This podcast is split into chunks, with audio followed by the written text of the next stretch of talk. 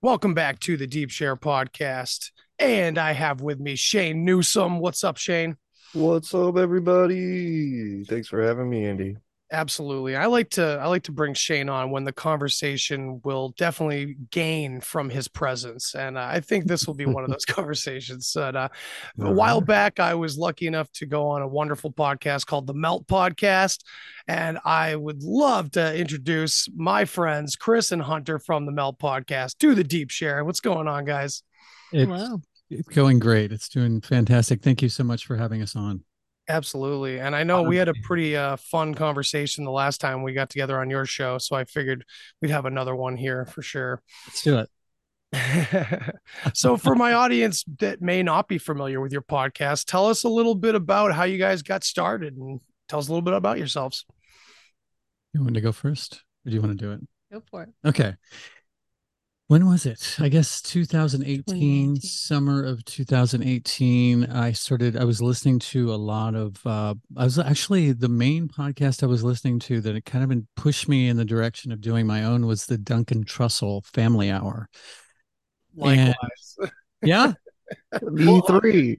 Cool. Well what i what i liked about it is that he wasn't he didn't trap himself to a certain kind of subject matter so mm-hmm. he would have stand-up comics on. He would have uh, uh, other people I can't think of, chaos magicians, Satanists, like lots and lots and lots of different people, people who studied dreams, all kinds of people. And I was like, wow. So there must people actually must be interested in all this stuff, or this guy wouldn't have such a popular podcast because I'm interested in this stuff. So I would love to be able to do this, but I actually started off thinking that I would just have people on to tell their stories about their experiences and not, not necessarily people that have written books or done research or anything like that, but just everyday folk. Mm. So I kind of started putting my feelers out. I kind of just was tossing around ideas in my mind. And I was thinking, well, maybe I can do a combo of both. Maybe I can have stories and then maybe interviews too with people. So I started contacting people and I recorded maybe five or six different episodes. And this was, I was on my own at this point. And, uh, you know, I, I was a, a, little shaky as far as starting the interview pro- process. And I'd done zines before in the past and I had interviewed people, but never sort of like, in real time on the spot. It was always transcribed and in some little Xerox magazine or something like that. So it was a different uh I was it was outside of my comfort zone. Let's just say that. So I had to sort of build my confidence up, and I had some guests that were fantastic, and I had some guests that were kind of so-so. And but I was, you know, I kind of by by trial and uh, trial by fire, I've kind of figured out sort of the direction that I wanted to go in, and then that is shortly after that time is when Hunter came into my life. We crossed paths in a very interesting way that I won't necessarily go into right now unless prompted. And uh, she ended up moving from LA to where I'm at in Lawrence, Kansas, and now where we're at. And I actually had the podcast for probably two years after that, after you came along. One, two years, something like that. Somewhere around there. Yeah. We can go back and look and i was just uh i was just doing it by myself and she was very interested in these topics too which was fantastic because you know she was a partner not only that uh, i vibed with on lots of different levels but we could talk about all kinds of crazy out there stuff and not and realize that we had a safe place to do it none of right. neither of us are going to call the other one crazy or oh such a good feeling it is. It oh, is yeah. absolutely. I didn't realize how important that was until Hunter came along, and and so, but actually, a couple of years went by, and I was like, why the fuck don't you come on my podcast too? I think I'd thought about it before, but I thought that she would outshine me uh, such a fantastic, quick wit, quick mind, uh, very inquisitive person. She can articulate much better than I can, and uh, so I was like maybe I should. I, don't know. God, she would just take over the show. She'd be great. I'm suck. Like my confidence kind of dwindled a little bit, but then I said, "Fuck it." And I asked her if she would. She said yes, and uh, and it's been incredible. Like we're a great team.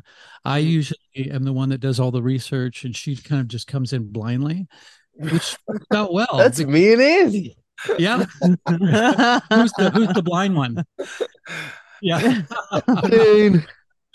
I mean, I still like to be blind on a lot of things too. sure. Yeah. Yeah. So, I mean, and lots of times that can really help. So, because she can have beginner's mind. She doesn't have a like a preset agenda or loose agenda to go into an interview with. So, mm. we've been doing it that way and it's been incredible. It's been a lot of fun and we've been having great conversations with lots of people. Yeah, you guys absolutely work great together on the show. Uh, I you. think you are, you know, you guys are you yeah like one of you will articulate something while the other one's trying to think of it like we, that happened a lot of times on our podcast together you know you guys are finishing each other's sentences half the time so yeah. it works out really well when you have a partnership like that uh, and it translates into something like this you know mm-hmm. it's cha- it can be challenging so that's really cool really cool and you guys have been going pretty strong for a while yeah yeah i think so do you have anything to add to that to that well i before i met Chris, and I I'm almost embarrassed to say this now that I co-host a podcast. But before I met Chris, I'd never even listened to a podcast. I didn't know what podcasts were. I knew nothing about them. I I had a very weird childhood and growing up, and so I kind of grew up in the uh just in the conspiracy world. I cut my teeth on conspiracy from the time I was an infant. So That's that cool. world was very uh, known to me, but I came from a world of secrets where you didn't really talk about this stuff with normies or they can you know with what we would consider the consensus reality. So i lived very much double life my whole childhood. And so when chris and i got together and he was talking to people, I was like, you know, the you know, there's going to be people at our door, and what if the fucking government comes? and they're going to get us, and you know, so because I had grown up in a world of secrets, and you know, my grandfather helped start the NSA, and so I learned from a childhood you just don't talk about certain things. And, and, so your mom was very paranoid too. My mom was incredibly paranoid and she was a Rosicrucian and you wow. know did all kinds of witchcraft and shit when I was a kid. And my father came from a a witchy family on his mother's side. And so in my world, you just didn't speak about these things. They just were mm. part of you who you were in the fabric of your family, but you didn't share this stuff with the public. And yeah. so when I got into the Carlos Castaneda world, again, it's a world of secrets and double lives and living more than one identity. And, and so that was very comfortable for me. And I remember kind of observing Chris and having him having these amazing conversations with people and thinking, you know, is our phone going to get tapped? Like, are we following us? Is our phone going to get more tapped? Yeah, exactly. How many more lists are we going to be on? So I feel like that was where I was maybe a little bit more hesitant to dive into uh, the general public and kind of put myself out there in that way.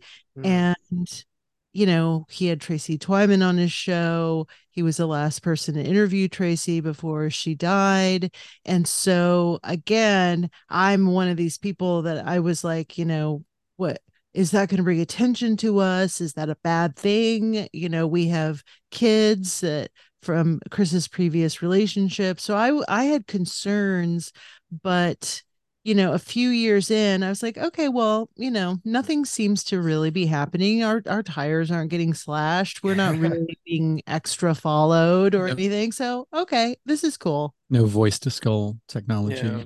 Well, there's always that. That's all to some degree or the other. The headaches, you know, the you know, the voice of God stuff. But mm-hmm. I just love it. I love his curious mind and the people that he is interested in are people that I have always wanted to talk to and the fact that he has such bravery and courage to reach out to people where I'm I'm just like this person's never going to write me back so why I waste my time to send them an email because they're never going to write me back. And he gets responses from really incredible people. And so we've had some mm-hmm. great people on the show. and I totally approach it from beginner's mind. So he's like the professor and he does all the research and notes and and I'm I'm just like, you're lucky if I've showered. I just basically show up and I'm like, okay, so who are we talking to? What's this about? Like, what are we doing? And I, I, think initially he would kind of try to nudge me toward doing research. And I said, what I don't want is ask the same question that someone's been asked 50 fucking times. I don't yeah. want to be a person. So I'm the person who's like, Are you happy? Like, how does this affect your family? Or, you know, and I ask weird questions to remarkable people. And so it kind of, we balance each other out in that way. So the stuff that people want to hear, they get to hear from Chris. And then they get this other weird side of someone that maybe no one's ever asked that question before. So that's excellent. That's really good. Did we I get mean, the job? Shane? I, I, I, hired? So. oh, absolutely. Andy, are we hired? absolutely. Yeah, definitely. Um, yeah, I'm not even sure what we should start off with here, but I'm just really glad to talk to you guys again. And I think, yeah, the what you're describing is a really good way to to approach it. I mean, you have kind of two different perspectives working at the same time, and that's a good way to do it, you know. Okay. Um, so I know that we connected particularly over a lot of our psychedelic uh, notions and, and experiences and things like that. And um, yeah, I personally have come a long way in the world of psychedelics and like who my heroes were and still might be or not anymore, you know, and and we touched on that a little bit. I was just curious what your take on the, you know, the modern push for psychedelics and the medical industry and what's going on. And it seems like it's uh, manufactured in a way that us crazy conspiracy theorists don't really like usually. I know we touched on this before in our previous encounter, but yeah, I'm just curious what your thoughts are on that. Well, quickly, I feel like I'm having a psychedelic experience looking at Shane's background. mm-hmm. I like I'm you have no idea how many times we have we have that reaction. I feel like you're going to give people flashbacks. It's awesome. Yeah. well, it's uh, to me a flashback is just Tuesday. Like that's just kind of a normal state that I'm in. So if I stare at that too long, I'm I start to go into an, an, altered state. Yeah. oh my god, that everlasting control yeah, exactly. Well, you know, I am in the uh, psychological world right now. I'm studying to be a clinical psychologist, and I've seen this push in the past few years for psychedelics. And mm. it seems, uh, you know, in some regards, I think what's great about it is that it's bringing plant medicine into a conversation that perhaps has been uh, fringe or seemed fringe for many, many decades. Mm. So, in that regard, I think it's great. Do I think everyone should be on psilocybin all the time? Absolutely fucking not. Someone's got to make the roads. Someone's got to keep the infrastructure going. I think that there are people who are capable of handling psychedelics and there are people that are not. I don't think you mm. should give them to infants. I don't think you should give them to children. I think that there are very specific controlled situations where it's okay for the elderly to take them, um, people who are getting at end of life, who maybe have cancer or other uh, diseases, that they need to kind of handle that transition. So, yes, I think that psychedelics have a place in our culture. Do I think that the government needs to have a hand in that and needs to synthesize plant medicines? Mm. Absolutely not. I think if big pharma gets involved, it's putting the kibosh on something that should be coming from someone's garden, coming from, you know, a cow patty in your paddock, you know, something it, it's an organic substance that needs to remain in that state. I totally agree. 100%. Chris, how do you feel, man? Uh, I think that the problem with that is that, yeah, sure. I don't think masses of people should be on these things, just like masses of people shouldn't be snake handlers. Like it's just, it's something that you need to come to semi organically, especially if you're uh, dealing with something really, really potent, a really potent psychedelic, completely out of any sort of cultural context or lineage or anything like that. You're just freewheeling it and you're going to take it before you go to worlds of fun or something like that. It's like, that doesn't that doesn't work. You should, there should be you know not guidelines in the sense of really staunch uh immovable rules but um it should be approached obviously with some sort of respect and not done recreationally.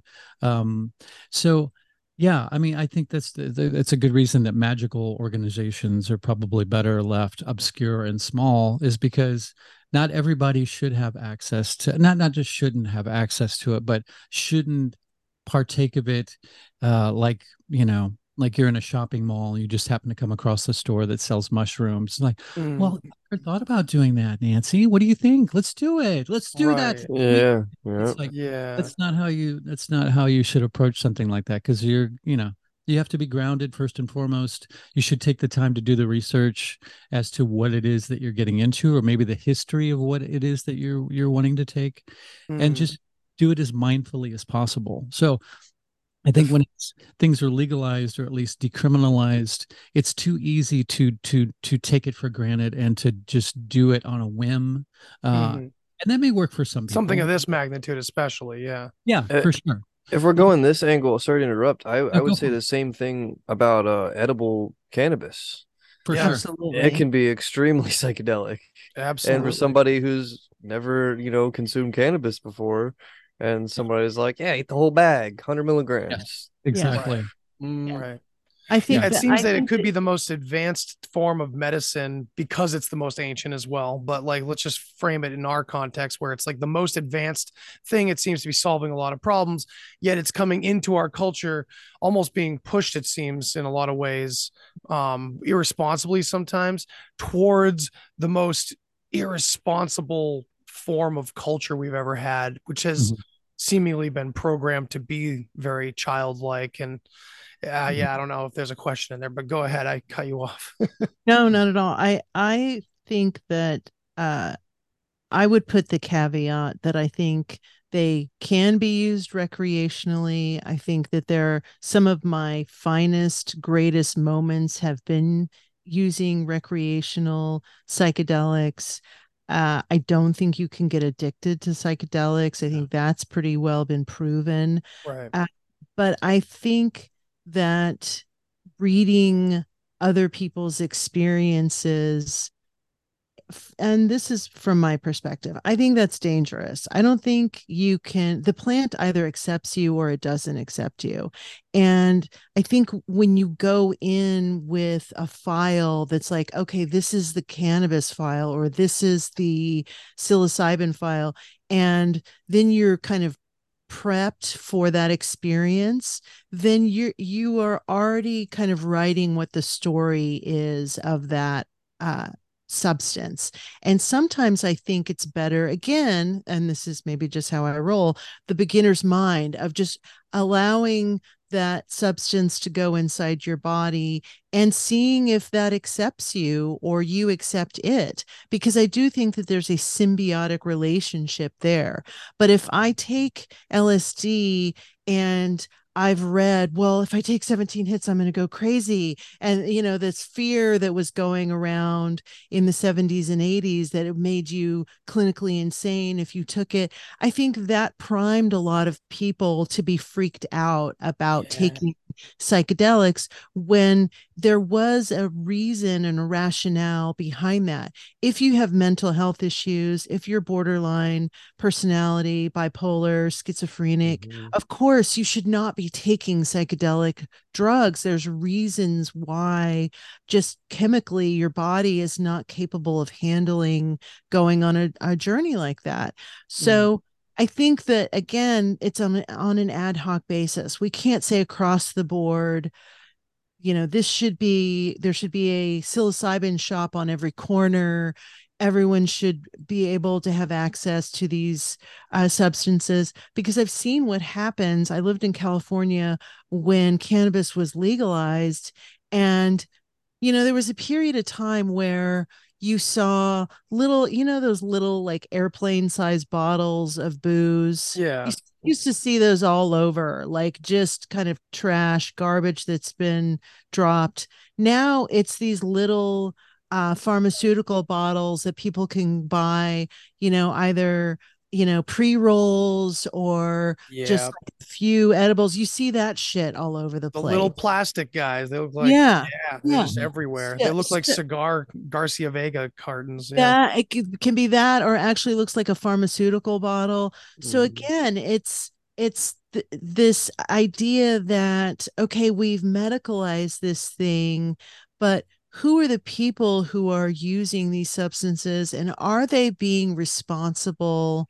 with these substances or is it just this fuck it attitude? Like booze gives you the fuck it attitude where you drink this thing and then you just throw it and you're like fuck it you know? So i think it's just a level of responsibility when it comes to any mind altering substance whether that be sugar whether that be cannabis whether that be alcohol that i think we have lost in our society in our in our culture.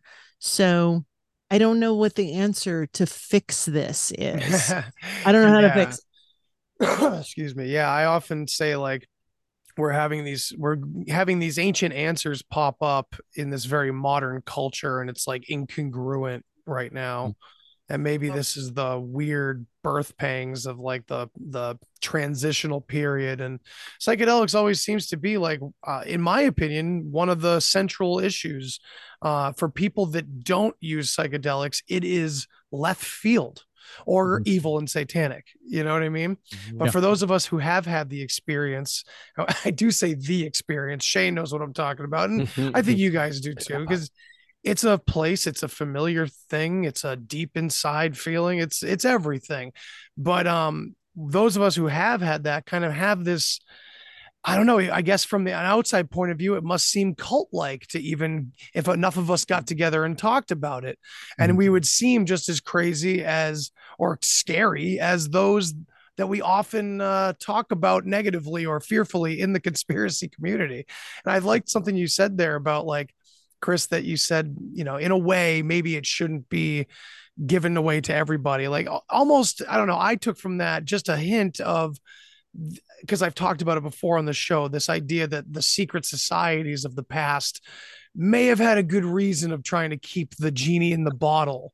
Not to say that all their secrets have to do with psychedelics, but I would say well, psychedelic like sex, drugs, and rock and roll, right? Ancient drum beatings, uh, psychedelics, and sex rituals. You know, Sure, probably what it makes up. You know what I mean?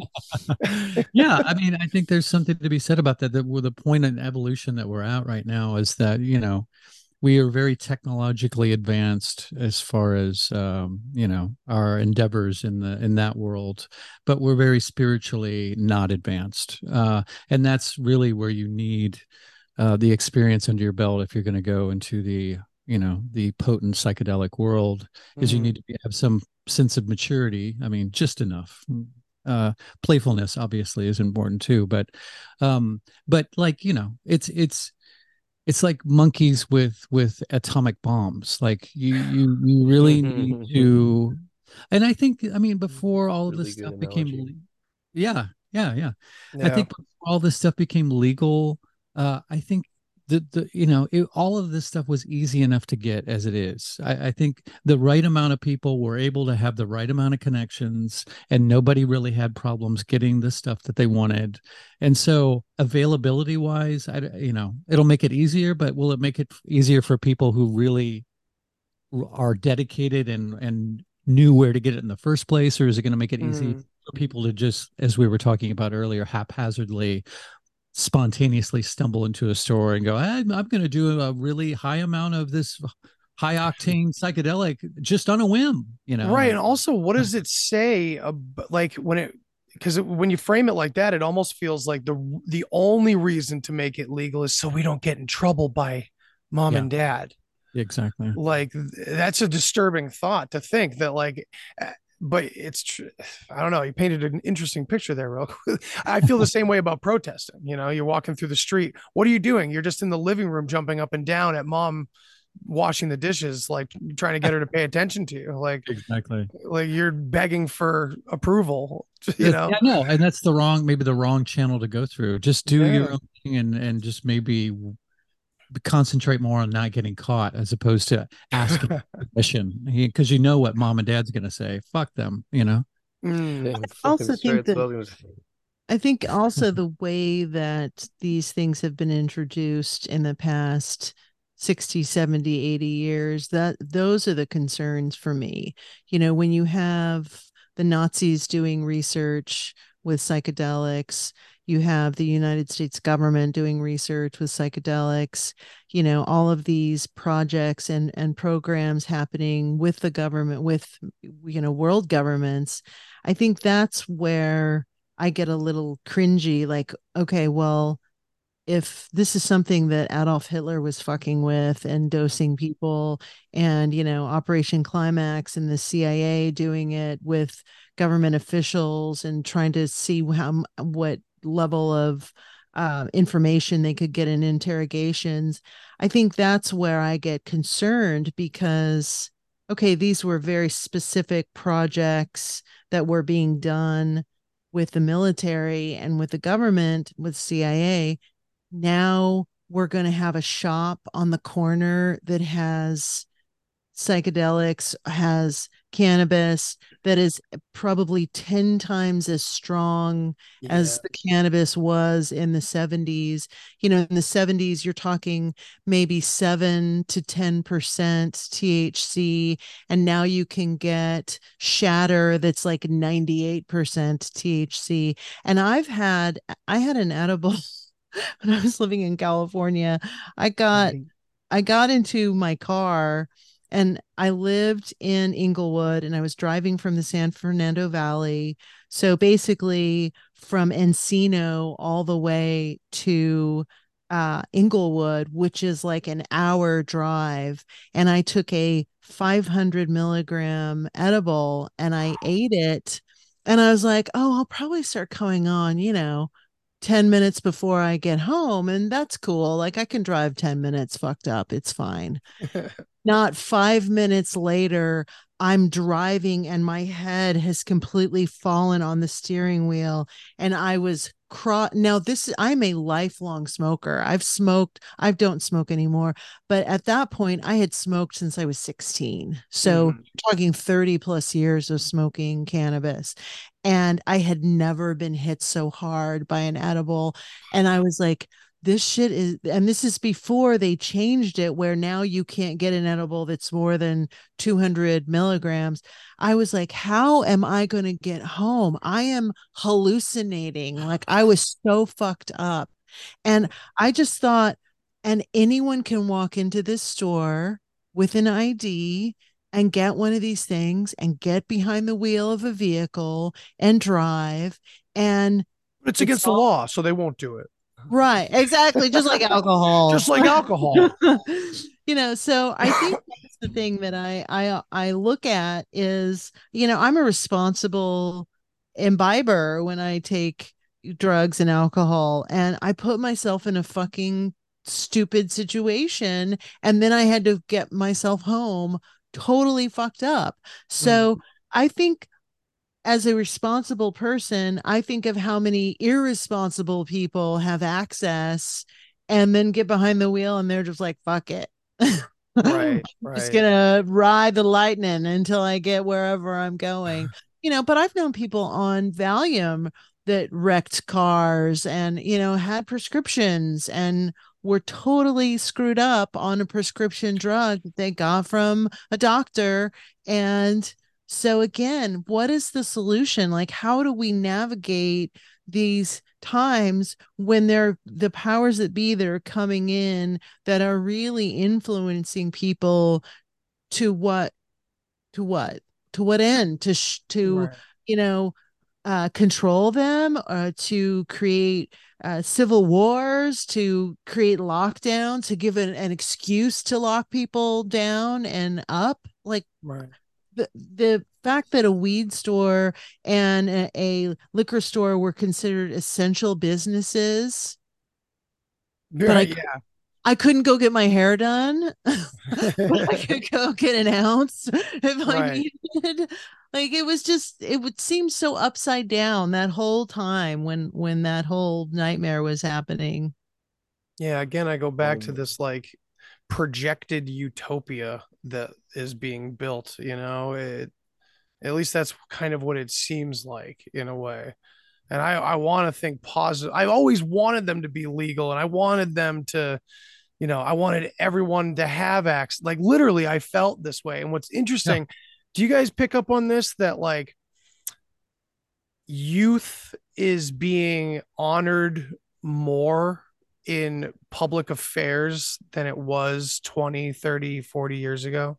And i mean i'm sure that's kind of a broad topic to talk about but we're talking psychedelics you know, uh, just the the whole liberal culture that we've seen seems to have more influence on public affairs and public opinion these days. Or maybe i'm just this is my first time experiencing people 15 20 years younger than me having influence but i don't remember having any sort of, i remember being pissed off that none of this was happening mm-hmm. when i was younger so it's just weird and yeah, I don't know if there's a question in there again. No, no, I, I think I know what you mean. I mean, the liberal, but the liberal uh, vanguard that's kind of running things now is a different one than was uh, in place maybe 30, 20, 30 years ago, because yeah. this is totally uh, and blatantly been co opted by the establishment. So, like and that i think maybe that turnaround or the final push for that that may have happened during the whole covid bullshit mm. um when the liberals and I've said it a million times, but it just it, it is pertinent to what we're saying. Oh, the liberals were the ones that were being pushed to do the right thing. They were the ones that were going, you know, I'm for protecting other people because I'm a selfless do-gooder. So mm. then that turned into being a lockstep authoritarian non-questioner and i didn't like big pharma and i protested wall street and so on and so forth but now i'm i believe everything politicians and medical officials and big corporations that make shitloads of i mean outrageously uh, uh, out of proportion profits for drugs that people supposedly need to just break even. Now I believe everything that they all say. So then that kind of cemented this new uh, sort of neoliberalism, I guess is what it's called, which mm. is you know i'm for all inclusiveness we'll even include crooked politicians and and heads of corporations and yeah it's just it's just a different it's a different iteration of the kind of liberalism i think that was happening 20 20, 30 years ago yeah totally different beast hmm. no, that's that, an interesting way to think about it. Yeah. Because I, I, feel like it's just an advanced version, you know, but I sure. could be wrong. What were you going to say? No. Yeah. Uh, I don't think that 30, 40 years ago, uh, that I was trying to be part of the establishment.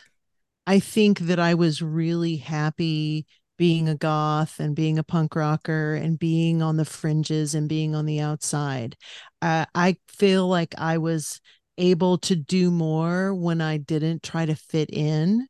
Um, I know I had more sex. I know I did more drugs. I know I had I traveled more. I I had a fuckload of fun. And now statistically when you look at people of the same age that I'm talking about, they are having less sex they are not traveling they are not having any experiences in what we would call the default world like out face to face it's mm. all virtual it's all on the computer it is uh, a higher uptick of video gaming and avatar and and this meta this idea of the meta world being better than the real world.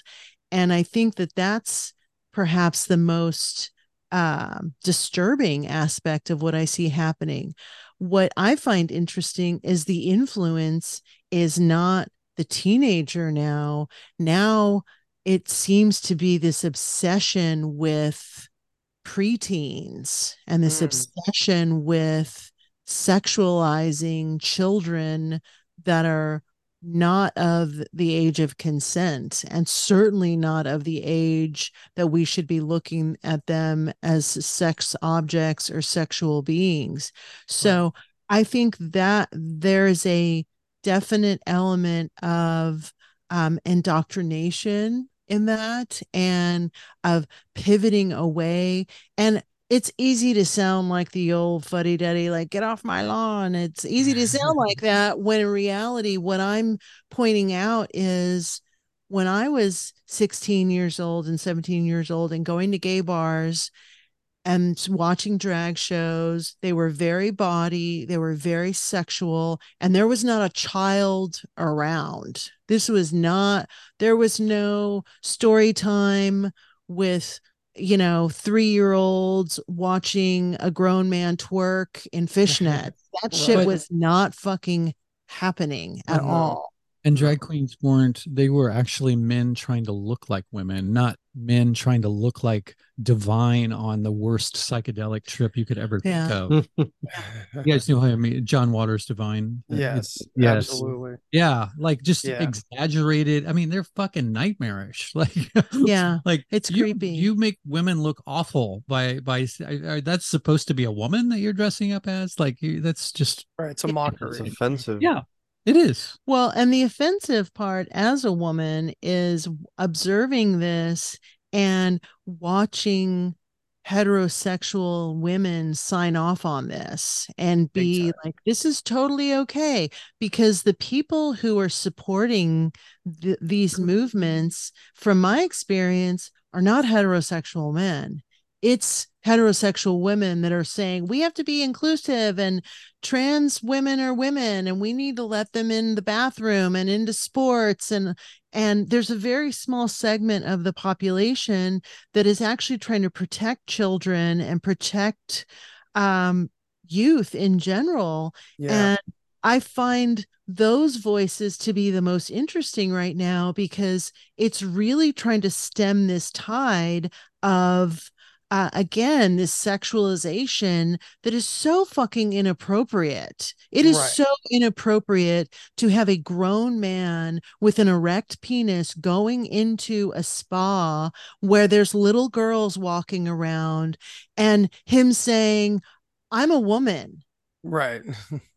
well, your penis isn't a woman. So I don't know what the fuck you think you are or what you're doing, but you're not in the right space. So I what my my way of kind of managing this is understanding the dysphoria, gender dysphoria is a real thing. I yes, I believe it's some form of mind control. Yes, I believe that that is happening right now on some strange global scale but I think we need to create third spaces, third sports. So it's not men competing in women's sports, it's transgender people competing e- against each other in their own sport, having their own bathroom. So I don't believe in inclusion. And I Mm. don't believe in exclusion. I believe that there's a way that we can navigate this where if you're truly transgender, if you're truly transsexual, you can be that, but you cannot co opt another gender space. You have Mm. to have your own lane. You cannot be in women's spaces. You cannot be in men's spaces. And if the whole idea is like we're special, well, let's make you special. Let's right. You punched your ticket. You can't play on this ride anymore. exactly. I just Yeah. think I think it, That sounds very exclusionary, but you know. Well, I don't give a fuck because what I care about is making sure that a little girl is not confronted with a, a reality that they're not ready for. That Absolutely. Fucking right. it's Vice our versa, job yeah. to protect children as Yes. adults. It's our job. It's not our job to make someone else feel anything. I can't make you feel happy, sad, bad. I can't. But the this whole uh, movement is well this makes me feel uncomfortable and this makes me feel and you're you're excluding me and so i feel this well own your feelings Right. Exactly. It's the opposite of a spiritual Yeah. movement, to be honest. I mean, and a lot of it's mixed in with quote unquote new age. Th- I see these these things slowly coming together, like being pushed Yeah. together, all these different Yeah. topics being pushed and merged. And it's like, well, it's interesting because it's the polar opposite of what you're supposed to do as spiritual growth you know? It's the opposite of looking within. They're literally just ignoring anything within.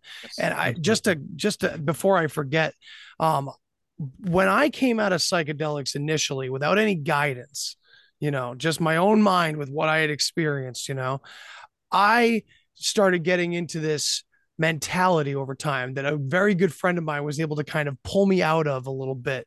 And it was this thing where he, he basically took me aside and was like you're so busy saying how this and this and that and this and that are all the same on some level that you're forgetting that on this level they're all individual things. They're all different. Like you're forgetting this whole self similarity thing is ruining the individuation of all things as well. Like you're ru- Yep. you're getting to the end of the whole thing without appreciating what everything individually is. And mm-hmm. that floored me and, and i've of course remembered it for 20 Wow, years yeah. now and i'm wondering let's get real meta here.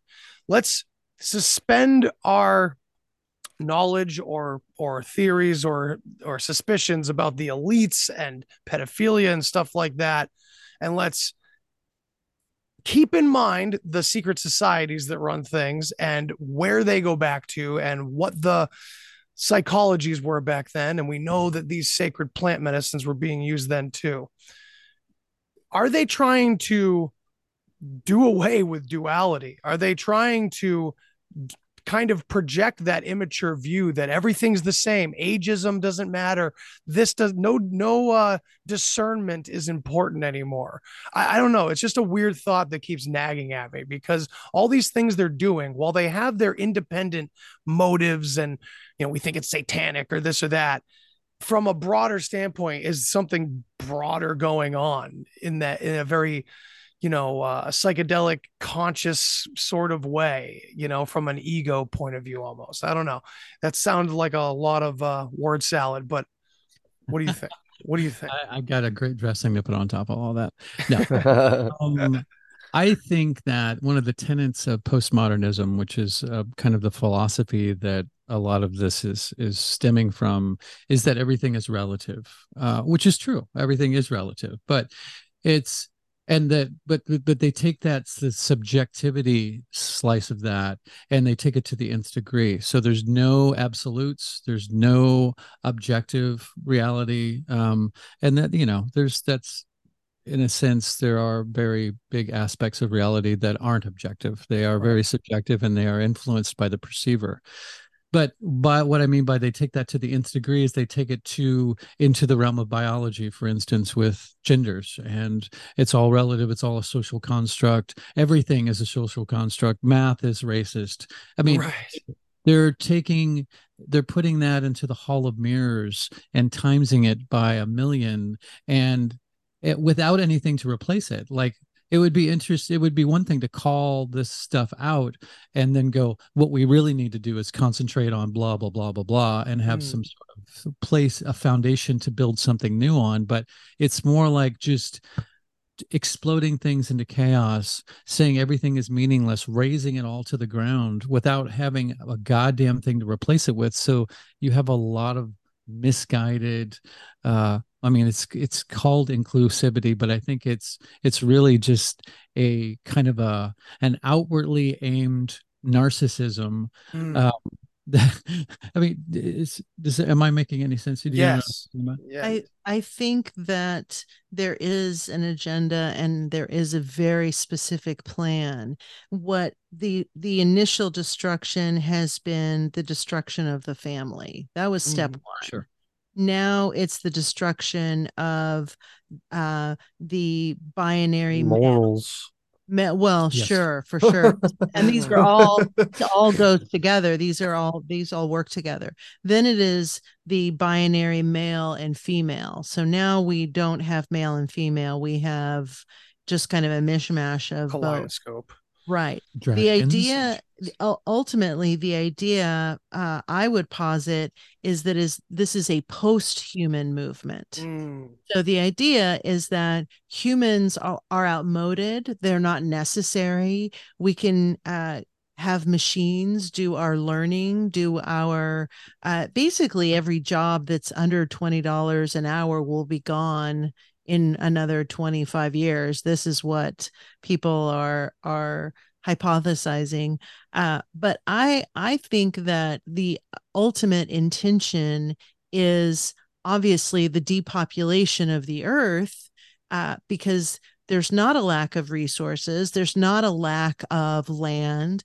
We have an abundance of resources we have an abundance of land but the people you call elites i call predators and Sure, what their intention Parasites. is is sure. to absolutely is to destroy humanity and then in its place replace it with this hive mind right. so i think that's ultimately what the intention is Is So- there is there a, Manufactured singularity. but is there is in that scenario in your view is there a group that remains outside of that and just has their playground? Is that what you're suggesting? Or would they become a part of that too? I think that you know what we have seen from you know just the some of the people who have uh been lost along the way I don't think anyone is safe I think there is a a shelf life for every human uh so I think people the, the sales pitch when you get to a certain level in this predatory race is that you will be one of the few, one of the chosen. But even those people disappear. Even those people Mm. end up dying. So I, I don't know that there will be someone of the human race left. I think there's another layer above that that could be parasitic, it could be reptilian, it could be um, extra or internal terrestrial because I don't necessarily think that the the reptilian race comes from another planet. I think it comes from inside this planet. Crypto. So uh, yeah, so I think that there are layers of uh, this hierarchy that we uh, can't even begin to understand. So we think the Rothschilds are in charge. They ain't in charge. we No. think that the Medici family, the Medicis aren't in charge. There's some other. Uh, some people would call it satanic, demonic, Archontic. nebulous energy that is running the show and these are just the puppets that basically do that energy's bidding Mm, So check out this perspective to flip it completely upside down. I like Okay. it. Um, so all of the evil is really ultimately happening for good, because good always wins out in the end of every story, mm-hmm. just about. But hmm. uh, so yeah, like everything bad is happening just to wake everyone up to be like, oh yeah, that's that's no good. Let's get that out of here, mm-hmm. and then mm-hmm. boom, consciousness shift. Drove could that be happening on like an ontological level too? Like like we're part of a big picture that's beautiful, but in in the details, there's all these fiery areas and Yeah. stuff like that. You know, I- and we're getting close to our little red button here, Shane. Shane and I have this red button when we've reached the, the the psychedelic end of the the spiral where it's suddenly everything is I and I is everything and Brahman is the world.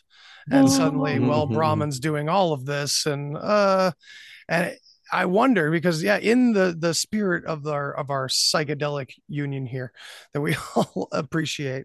Uh, you know, I know that Shane and I have talked about this at depths about how that universal law of one and you know one consciousness and how of course the parasites the predators the new age whatever angle you want to look at it they love hijacking these words like oneness and interconnected and all, all that but Totally. of course that's only because it works because there's a reality to those things as well Sure. and i just i'm curious like where do these reptilians elites parasites with their master plan to destroy and and who wants this robot to take over unless there's someone on the outside like uh living a playboy life benefiting from a slave race or a robotic uh, hive mind to serve them or something. I, I don't know.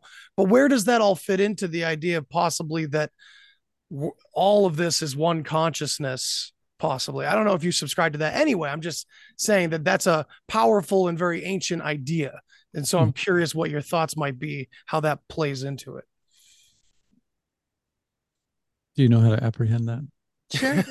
I, I, I, figured you did. I'm still I'm putting something together. So I, I'm doing. I think that there is, you know, if you look at the yin and the yang, and this is so pedestrian to say this because it's so simplistic, but if you look at the totality of this symbology, there is a little bit of black in the white and there's a little bit of white in the black. So you know, from a very rudimentary perspective, you cannot know good unless you know evil. You mm. have to have that. That is part of the karmic balance and the karmic da- dance. I think that we have co- gone so far out of balance and out of that dance that there will be some rejiggering or or recalibration to even things out. Mm. Ultimately, if these fuckers wanted us dead, we'd all be dead. Right. If if if they wanted to drop a nuke, that would have happened already. But there's something that is preventing these things. It's that is thwarting their plans. What I have found interesting in the past three years was I was so fascinated at how compliant people were. When it came to the masking, when it came to the lockdown, when it came to shutting people up because of the brainwashing mechanism of how this all started, you don't want to kill grandma. Right. You don't want to kill grandma. And if you go outside, you're going to kill grandma. If you don't wear a mask, you're going to. Well, my grandma was a fucking demon. And I was okay with my grandma. My grandma is dead, thank God.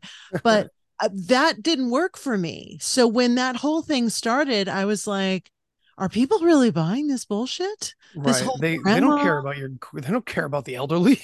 like it was so it was so insane that that worked for the average person yeah. because what they're trying to appeal to is your sense of goodness your sense of righteousness, of wanting to do the right thing, of being a decent human, as Chris said. So that was the the trick. That was the slippery slope that they used to get into people's psyches, and it worked. And I think when all of this happened, what really concretized my relationship with Chris was that he was like, this is all bullshit. Like yeah. I can't believe people are doing this. And I was like, thank God, thank God I'm not the only person that sees this and that my partner understands this fucking insanity. Yeah. Because had he not, then it becomes Stepford Wives, where you're like, okay, everyone is a robot, everyone buys yeah. this bullshit, and I'm the only one who's awake. So I think it solidified our relationship because we understood kind of what was going on. And I think that it's what you're saying, Shane. Enough people woke up that needed to be kind of knocked off the fence. Like they were the people who were like, yeah, the government's bullshit, but I'm going to keep my mouth shut and I need to keep my benefits and I need to keep my job. So I'm not going to stir it up too much. But when it came down to but am I going to get this jab? Am I going to do this to keep my job? There's a lot of people who are pissed because they ended up doing it. Yeah. So I think those people who have lost people who just died suddenly, I think those are the people that are really becoming more engaged. Yeah, absolutely. Yeah, it's like a whole new wave, perhaps such a dangerous thing too. Oh, go ahead, Chris. Yeah, please. You I was going to say something together. Speaking to what Shane was saying about uh, this good or this all this bad stuff pushing people into some sort of a more aware state, I think that there's something totally to that. I think that all of this i mean I, I, think the hindus called it yugas and we're in the kali yuga now and i think there's mm-hmm. cycles of i want to say 26000 years maybe it's 6000 mm-hmm. years i don't recall the figures uh 26 okay. And we're drawing near the end of that and which i think one of the symptoms of that is some wild pendulum swinging back and forth and we're seeing a lot of that shit right now but it's weird. It almost sometimes seems like there's two pendulums. Like one is swinging further to the darkness and one is swinging further to the lightness but maybe that's just the same one going back and forth. I don't know. Maybe it's quicker. Maybe it's getting quicker. Uh, but i think that the natural order of the universe is to find balance uh, mm-hmm. because harmony i mean you look in nature harmony is how it works until you know the wolf eats the rabbit or whatever. It's not so harmonious for the rabbit. But any anything that's disharmonious from a grander point of view ends up being harmonious once again to a greater Absolutely. scale, right? Yes. Yeah. Yeah, which is what I was going to get at. Oh, the sorry. zoom, no, no, no, not at all. The the farther you zoom out, the more it I think it makes some sort of sense because we're very, very close to the subject matter, which is our lives and things that are happening in our lives and our families and communities' lives and this planet for for instance or realm whatever you want to call it. Um so i think it gets it's easy to get lost in that easy to get lost in it because we're in the middle of the weird abstract hieronymus bosch painting that seems like it's been going on forever and it's going to go on forever more but i think the the farther away you get out the more you can probably see that there's something else ha- happening and it is finding the equilibrium that will eventually get us to a place where the pendulum is more in the middle and there is more harmony. Although you know then there are there are people a lot of eastern philosophy will point you in the direction that you need dualism that you need conflict mm-hmm. and, and to grow and to push you and to do so i don't know. I don't know if there's an escape out of that. I don't know if the physical realm is the place where you work dual is this dualistic stuff like that out and then you maybe you graduate or finally mm. say fuck it i'm done with this and then you go somewhere else i'm not sure how that works do you guys have any thoughts on that well then you have the deeper yeah. buddhist aspect of that it's just all a mirror well, and we don't know what agreement that that rabbit made with the wolf. Yes. See that sure. from a karmic perspective, uh-huh. we can say, "Oh, poor rabbit," but maybe that's part of that rabbit's karma eh, to be reincarnated into another being, and so it made the agreement with the wolf to be eaten. And and maybe what we have to shift is our judgment of these things. Yes. For sure. And if you look at all of these like suits that we're temporarily wearing and we're playing different roles and we're coming back and we're switching and so on and so forth, then that rabbit is just a flash in the pan. Something will get the wolf, the moose will get the wolf, or you know, it's right. just a chain reaction. It's a again a bigger picture, and there's a tons of moving parts, and sometimes it's really hard to see from our finite point of view. And yeah, this so- is the hardest. Oh, go ahead, Shane my perspective on it uh, i'll just give you my whole perspective on existence uh, you know i think uh, you know duality and singularity are both happening at the same time i think everything that ever happened ever will happen ever could happen is all happening right now mm-hmm. so you know the big bang if you want to call it it's like boom it's happening every single instant is the reason why duality starts um, so yeah, everything in between, basically everything you just said. Yeah. it's, all, it's all a manifestation. yeah, yeah. Yeah. It's so interesting because that you can extrapolate that to a bigger playing field and and you you have people saying, "Well, what about all the dying people? And what about all the poor everyone suffering in the world?" Like how do you like you can it's 100%. so easy for us sometimes uh or at least this is the standpoint that it's easy for some of us to be able to look from our vantage point and say that ah yeah everything is perfectly in, in balance uh you know if you can look at it from that higher point of view and then people freak out about all the suffering in the world and it is it's a difficult conversation i think that's the the that's a, where a lot of conflict may come from in our big deep philosophical talks in humanity because we're kind of missing each other some of us are mm. thinking from that broader perspective, and yeah. some of us aren't or can't. And yeah, it's interesting how we're just in this big salad bowl and all of us are on those different levels. And they're not greater or or lesser they're just different levels you know mm-hmm. and trying to communicate all together we're all trying to communicate the same thing but it it's a very difficult task to do but um yeah. I i go back to something that one of my mentors many years ago said about charity and the perspective of charity and what charity is about.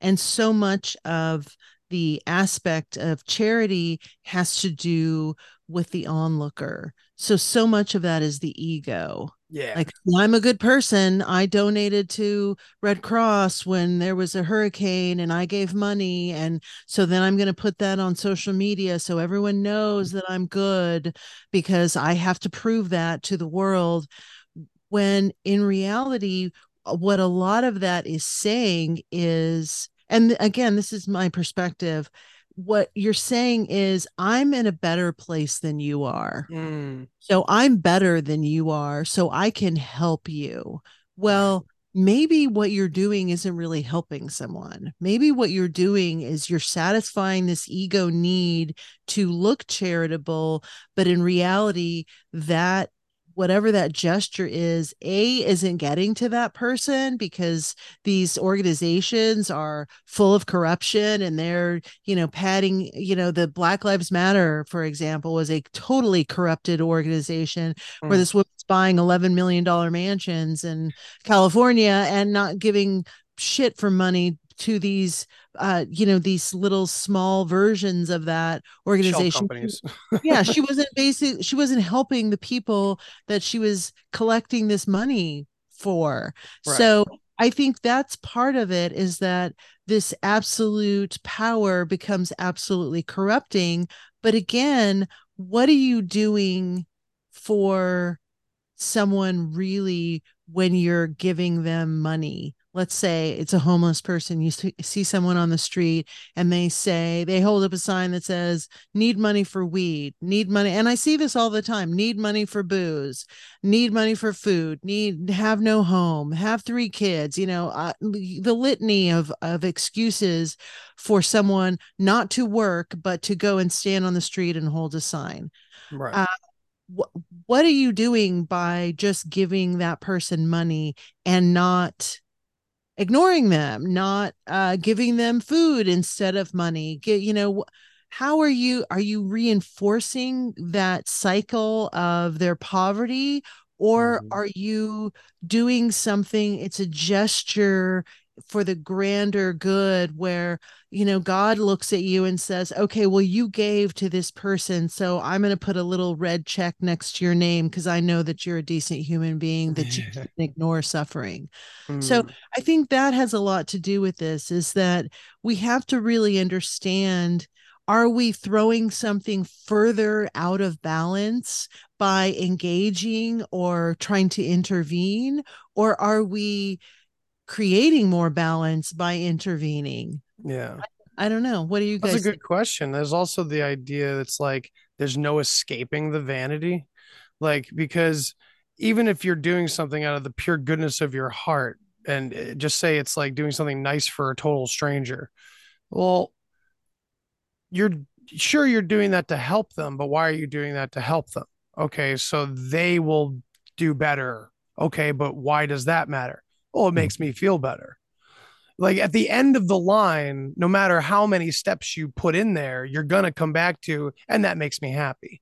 Mm-hmm. You know what I mean? It's yep. it's kind of a loop. I don't no know if there's what. anything wrong with that. No, nothing wrong but, with that at all. Um, I was gonna say, you know, people are trying to be compassionate, but tough love is also being compassionate. Yeah, someone argue more so.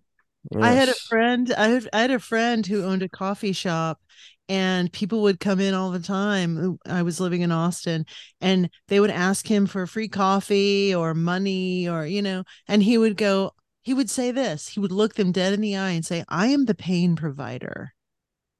I'm not going to give you anything. No, the answer is no. No wow. free lunch here. No free coffee. No, because." In his mind, what he was saying, and I just always found this so fascinating because this guy had a shit ton of money, but mm. his attitude was, I had to work for every dollar I have. No one gave me shit. And you know what? If people keep giving this person money, food, there's no motivation for them to get out of this cycle of poverty. Exactly. So all we are mm-hmm. doing is reinforcing and re-entrenching this person's stuckedness. Or or making it easier for them not to be pushed to a place where they have to choose like do I keep doing this or do I get the fuck out of this cycle and do something different because right. either way whether you give them money or not they're either going to continue to do what they're doing or they're not so the money is just a, a way to buy the the easy uh the easy way of that intersection of like okay well i, I don't have to think about it for one more day because i've got this money. I don't have to think yeah, about the sign should say need money to eliminate choices. Well and and i've talked to some people who are in that situation and they're like i make 300 bucks a day. Yeah begging like just being on the street and being drunk you know, it's like I make three hundred dollars a day. That's more money than some attorneys make in some right. little towns. You know, so you know, again, what are they doing? They are appealing to people's sense of goodness and they're yeah. taking advantage of someone else that is a mm-hmm. decent human being who maybe is naive or maybe doesn't understand the system or where that that whole system works. So what this is the beast. Yeah. Yeah. This what is the beast. And I think that's why the ancients wrote it the way they did, because they know that when we really needed this information, we would still be in that very supernatural, terrified state of humanity that needed big, bad, scary monsters to try to lure us back into the right path, perhaps. I don't know, just a weird thought I just had. Yeah. Yeah. yeah. Well, I've been soft mugged before. Have you ever been soft where where you'll be out? This used to happen to me in New York all the time, and also happened in Chicago, where someone would come up and be like, "Hey, do you have you got a quarter? You got to you know?" And then you open up your wall. You know, this is before I knew what the fuck to how to handle these situations. Do you have a quarter? Um, well, no, all I have is five bucks. Well, can I have it? Uh. Sure you know and then hey but you have more than five bucks i'm really hungry like and i need to play and if i had 50 bucks then i could get a hotel for tonight oh man like basically giving all of my money away because this person goes oh here's a mark mm-hmm. someone i can take advantage yes. of mm-hmm. who maybe thinks i might punch them if they say no mm-hmm. she's just gonna go sounds very and- biblical yeah. You know? Yeah, soft mugging. It happens. Wow. Yeah. It sounds yeah. like a scam. It sounds like it, it, totally it just take mm-hmm. that on like a bigger fractal level, and you're just talking about the government. gypsies, gypsies, right. yeah. they do that all the time, and then drive away in a Mercedes. I'm like, right. oh man. well, this has been really awesome having you guys on and I appreciate your perspectives on all this stuff. I really do. And uh, before I let you go, please let my audience know where they can find you. The easiest place to go would be the meltpodcast.net. And pretty much uh, the top menu there is where you can find most of the places that we're at. Um, you can listen to our episodes there and I think even download them. We have a YouTube channel. We're on Instagram. We're slowly making our way to locals and uh, SubscribeStar because Patreon sucks. We are on Patreon too at the moment.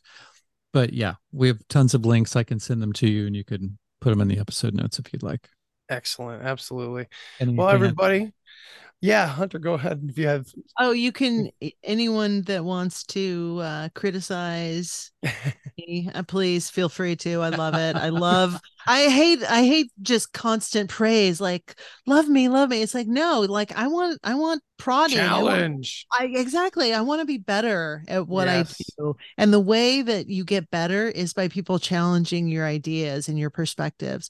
So, if anyone wants to email me, you can reach me at hunter-muse at protonmail.com.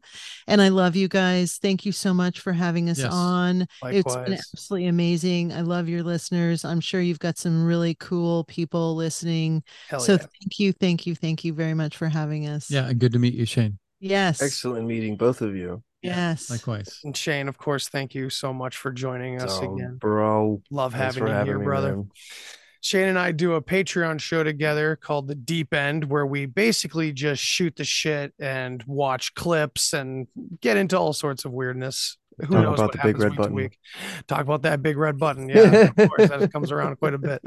Cool. Becomes a little bit of an echo chamber here and there, so we like to mix sometimes. But uh, yeah, it was really great having you guys. It's always fun talking to you, Yeah, and uh, you.